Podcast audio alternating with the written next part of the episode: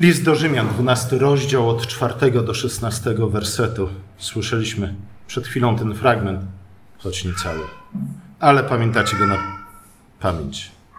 Paweł rozpoczyna ten fragment, i o tym było kazanie tak naprawdę tydzień temu, wezwaniem do rozumnej, tudzież duchowej służby Bogu.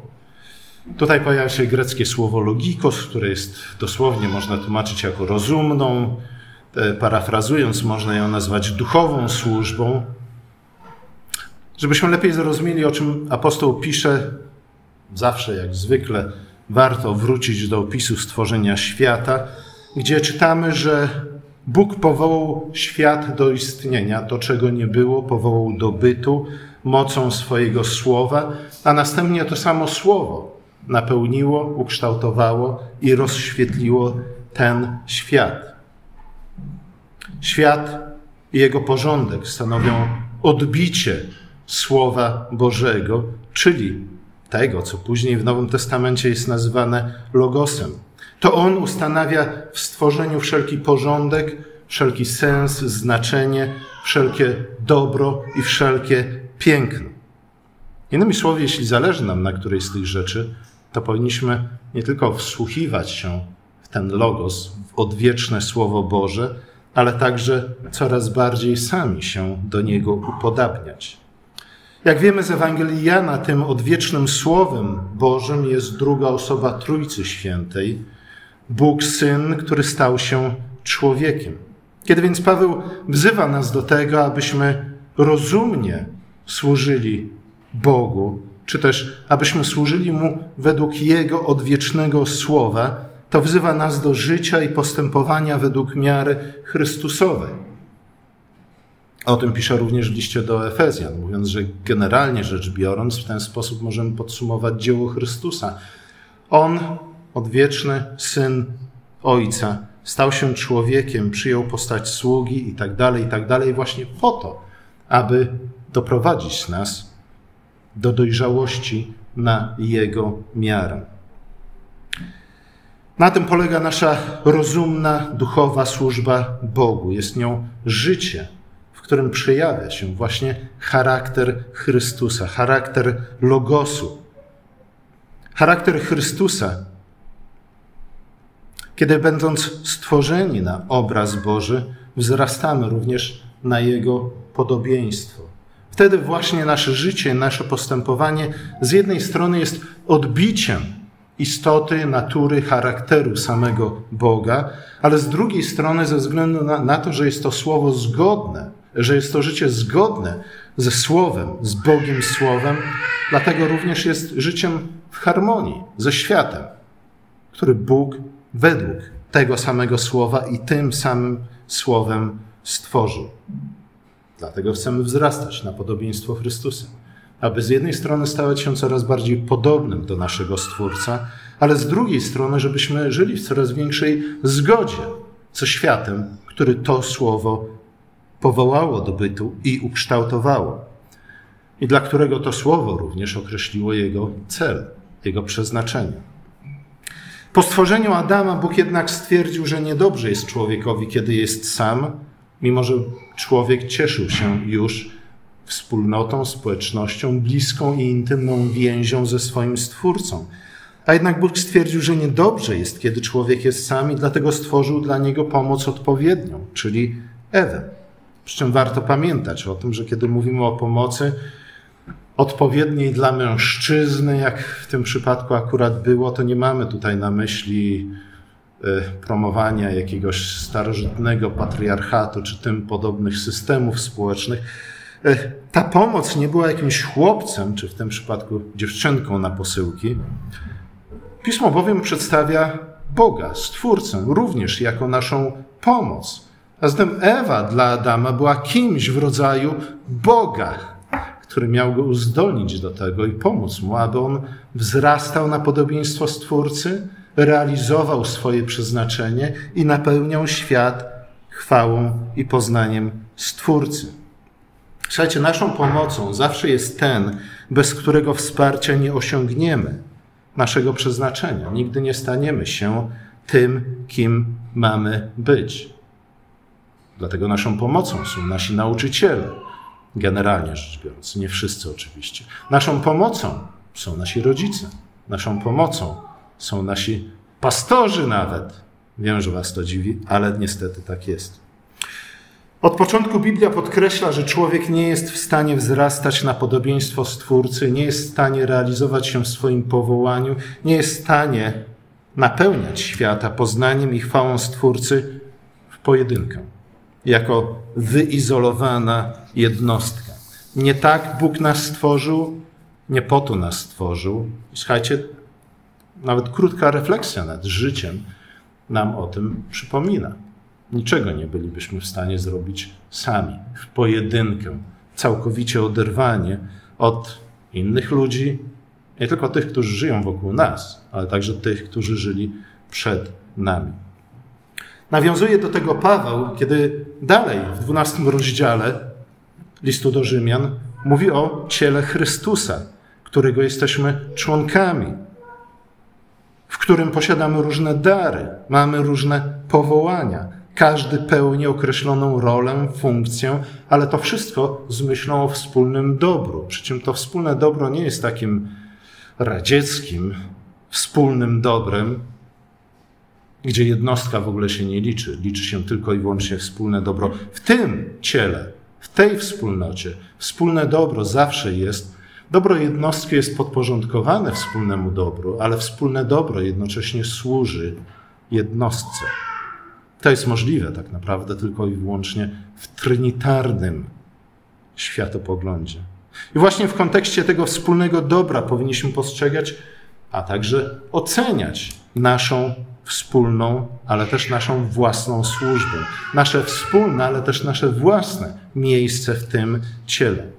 Może moja służba nie jest tak widoczna jak innych, i wtedy może mnie kusić, żeby ją porzucić i zająć się służbą bardziej zauważalną i w związku z tym, przynajmniej w oczach ludzi, bardziej chwalebną.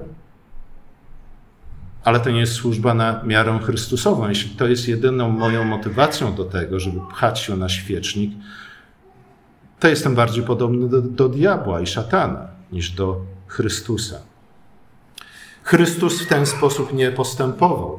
Jak czytamy w liście do Filipian, ten, który był Bogiem, stał się człowiekiem, ale również przyjął postać sługi. Słuchajcie, to jest być może kluczowe nawet stwierdzenie w tym całym fragmencie.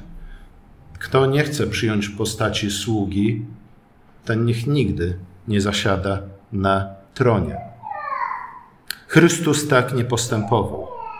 To jest przejaw myślenia niedojrzałego, który nie jest w stanie spojrzeć poza własne i najczęściej też bezpośrednie korzyści. A przecież wszelka nasza własna korzyść jest znów owocem służby całego ciała Chrystusa. I nie chodzi tutaj tylko o to, że nie wszyscy mogą być głową czy też ustami, ale też o to, że głowa i usta byłyby bezużyteczne bez reszty ciała. Jeśli mi nie wierzycie, zróbcie najlepiej na własnym organizmie właśnie takie doświadczenie. Odetnijcie sobie głowę i zobaczcie, ile ona będzie warta. Niewiele. Mniej niż głowa ryby, z której można przynajmniej zupę ugotować. Usta są w stanie mówić tylko i wyłącznie dzięki płucom, dzięki kiszkom i całej reszcie. A to znaczy, że i kiszki, i płuca mają udział w chwale głowy, czy też w chwale, w chwale ust. I dobrze będzie, jeśli usta będą o tym pamiętać. Obraz ciała jest obrazem tego, co możemy nazwać społeczeństwem, a co starożytni nazywali polis. Bardzo wiele, zwłaszcza późniejsi filozofowie grecy, mieli do, do powiedzenia. Platon, Arystoteles na temat tego, w jaki sposób ma być urządzone to idealne polis, to idealne społeczeństwo ludzkie. I Paweł właśnie w swoich listach, nie tylko w liście do Rzymian, ale też, a może zwłaszcza w liście do Koryntian, ale w zasadzie we wszystkich, mówi: Słuchajcie, ale Chrystus i Ewangelia przynoszą nam o wiele lepszy obraz tego, w jaki sposób urządzić życie wspólne, niż kiedykolwiek przyszło to do głowy, czy to Platonowi, czy to Arystotelesowi. Polis jest zorganizowaną wspólnotą ludzką, dzięki której każdy, to jest może główna różnica między chrześcijańskim polis, a greckim starożytnym polis, każdy członek tej wspólnoty może cieszyć się dobrym życiem. Każdy członek może odnaleźć swoje miejsce, a także spełnienie w tej wspólnocie. To również jest częścią porządku stworzenia, gdyż od początku Bóg stworzył człowieka nie tylko jako jednostkę, ale także jako część wspólnoty, część ludzkiej społeczności. I tylko właśnie jako część wielkiej, większej całości człowiek może stać się Panem stworzenia, prowadząc je z chwały w chwałę. Dalej apostoł wzywa nas do tego, abyśmy pełnili tę służbę gorliwie i chętnie. Abyśmy byli wolni od tego, co się nazywa resentymentem, który często okazujemy wobec tych, których uważamy za bardziej wyeksponowanych w tym społeczeństwie. Lub za tych, którzy więcej niż nas, przynajmniej w naszym mniemaniu, czerpią korzyści z bycia częścią społeczeństwa. To prawda, że dopóki nie osiągnęliśmy dojrzałości, nie tylko jako jednostki, ale także jako wspólnota. Często bywa, że nie najmądrzejszy zostaje nauczycielem, czasami najbardziej wygadany zostaje nauczycielem. Nie najlepszy zdobywa nagrody, zwłaszcza jeśli to jest transgenderysta startujący w zawodach kobiecych, zgadza się? Nie najlepsze posty otrzymuje najwięcej lajków na Facebooku. Wiem, że jesteście tym zdziwieni, ale tak niestety jest.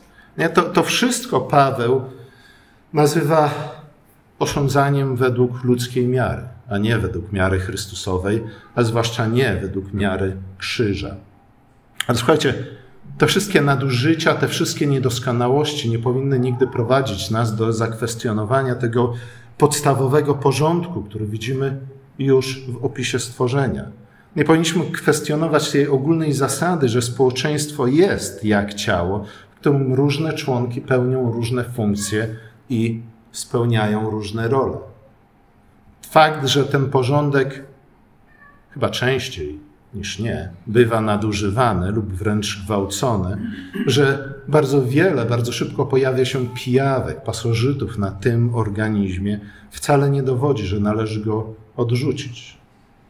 Wręcz przeciwnie, przypomina, że niestety nadal jako całość, w masie wolimy żerować na tym porządku, niż czynić zeń właściwy użytek. Wolimy żerować, bo tak jest prościej, bo tak jest łatwiej, bo to wymaga mniej wysiłku, bo to jest zawsze drogą na skróty. Ale to jest droga węża, to jest droga diabła i szatana, a nie jest to drogą Chrystusa. Gdyby Chrystus postanowił, a dobrze, pójdę sobie drogą węża i szatana, drogą prostą i łatwą i szybką, źle by się to dla nas wszystkich skończyło. Na pewno nie przyjąłby nigdy postaci sługi i na pewno nie pozostałby wierny Ojcu aż do śmierci, do śmierci krzyżowej. A wtedy pytanie jest, co z nami by się stało? Niestety często mamy taką mentalność, nawet jako chrześcijanie. Mówimy, a Bóg jest łaskawy i miłosierny, więc to oznacza, że mogę sobie trochę popijawkować na tym organizmie, a zwłaszcza na Jego własnym ciele ale to tylko i wyłącznie oznacza, że tak naprawdę nie za bardzo rozumiemy Ewangelii i tak naprawdę wcale jej nie cenimy i na, na niej nam nie zależy. Następnie Paweł wzywa nas do wytrwałej nadziei. Wytrwałość i nadzieja są pojęciami, które są ze sobą nierozłączne. Możemy nawet stwierdzić, że jedno i drugie jest tak naprawdę synonimem. Paweł wzywa nas do tej wytrwałej nadziei, która jest niezbędna dla tych, którzy wciąż są w drodze do celu. W tym przypadku w drodze do doskonałości. Bez tej wytrwałej nadziei szybko upadniemy na duchu, zabraknie nam cierpliwości. Stwierdzimy, że skoro doskonałość jest jedynie odległym, a może nawet często niedosięgłym ideałem, dlatego warto, a może wolno przynajmniej sobie trochę pofolgować od czasu do czasu, pójść na skróty, może nawet ponarzekać, żeby sobie ulżyć. Ale znów, czy nie będzie to wyrzeczeniem się tej doskonałości na rzecz chwilowej ulgi i wytchnienia? I słuchajcie, to jest ten kluczowy moment często w naszym życiu, czym się wyrzekamy przynajmniej dążenia przynajmniej marzeń o tej doskonałości, którą obiecuje nam Bóg przez Chrystusa i w Chrystusie? Czy naprawdę nam zależy na prawdzie, na dobru, na pięknu, na sprawiedliwości? A może jedynie okłamujemy siebie i innych? Kiedy każdy z nas oczywiście ulega od czasu do czasu zniechęceniu, znużeniu i to jest zrozumiałe. Sama Ewangelia o tym mówi i Jezus stwierdza, samo w sobie nie jest to złe, nie? ale kiedy ulegamy temu zniechęceniu, znużeniu, utrudzeniu, co mamy zrobić? Mamy przyjść do Niego. Nie po to, żeby On za nas wszystko zrobił, ale po to, żeby On nas wzmocnił i pokrzepił i utwierdził. Nawet jeśli nie, dos, nie doświadczamy, nie przechodzimy przez doświadczenia podobne do tych, przez które przeszedł Hiob, bywa, że brakuje nam siły, aby czynić dobro, aby dążyć do dobra. Co wtedy mamy zrobić? I znów, najprościej, najłatwiej jest zacząć szukać kozłów ofiarnych, odgrywać się na ciele, którego jesteśmy częścią. Ale znów, nie zapominajmy o tym, że jesteśmy częścią tego ciała. Uważajmy, abyśmy wyżywając się na bliskich, nie dokonywali w rzeczywistości samo okaleczenia. Innymi słowy, autoagresji. Ze względu na to, że ona najczęściej jest przejawem naszych, a nie cudzych problemów emocjonalnych i psychicznych i duchowych.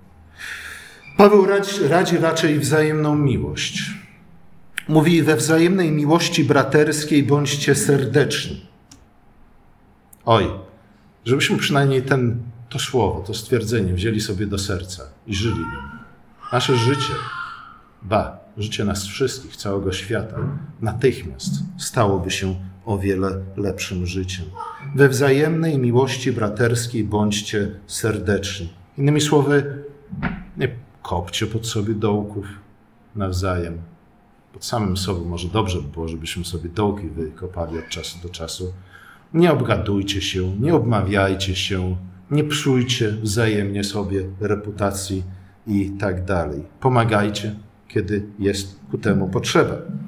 We wzajemnym szacunku bądźcie uprzedzający, czyli innymi słowy, wyprzedzajcie się wzajemnie, okazując sobie wzajemny szacunek. I znów, gdybyśmy choćby tę zasadę wzięli sobie do serca, świat byłby o wiele lepszym miejscem do życia. Wczuwajcie się w potrzeby świętych, starajcie się być gościnni. To jest ciekawe, że Paweł mówi: starajcie się przynajmniej. Ja wiem, że to nie zawsze wam wyjdzie, abyście byli gościnni, ale przynajmniej starajcie, zabiegajcie się o to. Powiem coś, po czym zwolnicie mnie z pracy. Kiedy ostatnio, ale nie powiem, e, zwłaszcza, że i tak już się zwolniłem, uprzedziłem was wszystkich, kiedy ostatnio zaprosiłeś kogoś na obiad?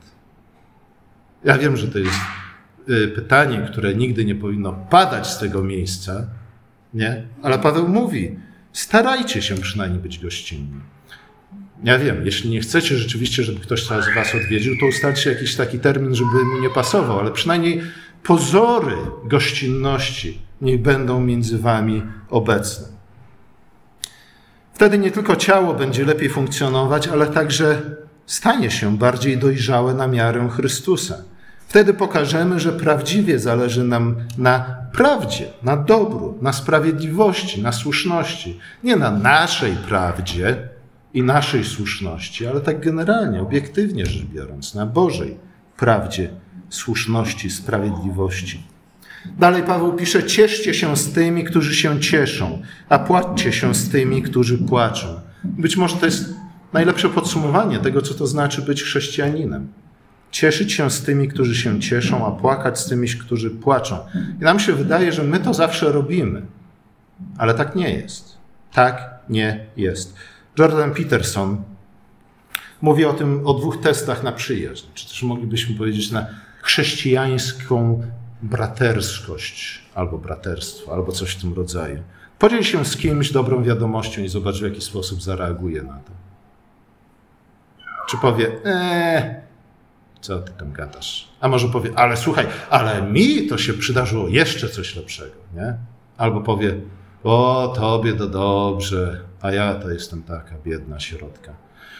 Podziel się też z kimś złą wiadomością i zobacz, jak na to zareaguje? Czy przyłączy się do Twojego płaczu? Czy też raczej powie, a, sam się o to prosiłeś, nie? Albo powie, no tak, nie, Twoje cierpienie jest wielkie, ale moje cierpienie to już w ogóle Hiob razy dwa co najmniej.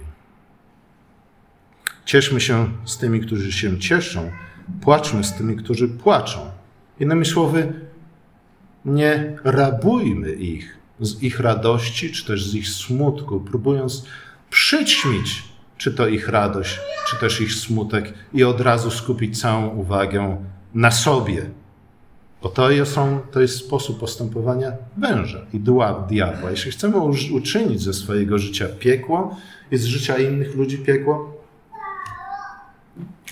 śmiejmy się z cudzego płaczu i płaczmy, kiedy inni się cieszą. Z drugiej strony rodzi się pytanie, właśnie jak my reagujemy na dobre i złe wiadomości, którymi nasi bliscy i przyjaciele dzielą się z nami. Następnie Paweł po raz kolejny pisze: Nie mniemajcie o sobie zbyt wiele. Chcieliśmy powiedzieć, tak, dobrze piszesz, Pawle, nie? Ze względu na to, że ten gość, który obok mnie siedzi, to on zawsze ma zbyt wysokie o sobie mniemanie. Słuchajcie, dopóki w ten sposób będziemy czytać Pismo Święte, interpretować Ewangelię, jesteśmy zgubieni. No chyba, że łaska Boża okaże się jednak większa od naszych grzechów i naszej, naszej wytrwałej nadziei w głupocie, jakbyśmy mogli powiedzieć.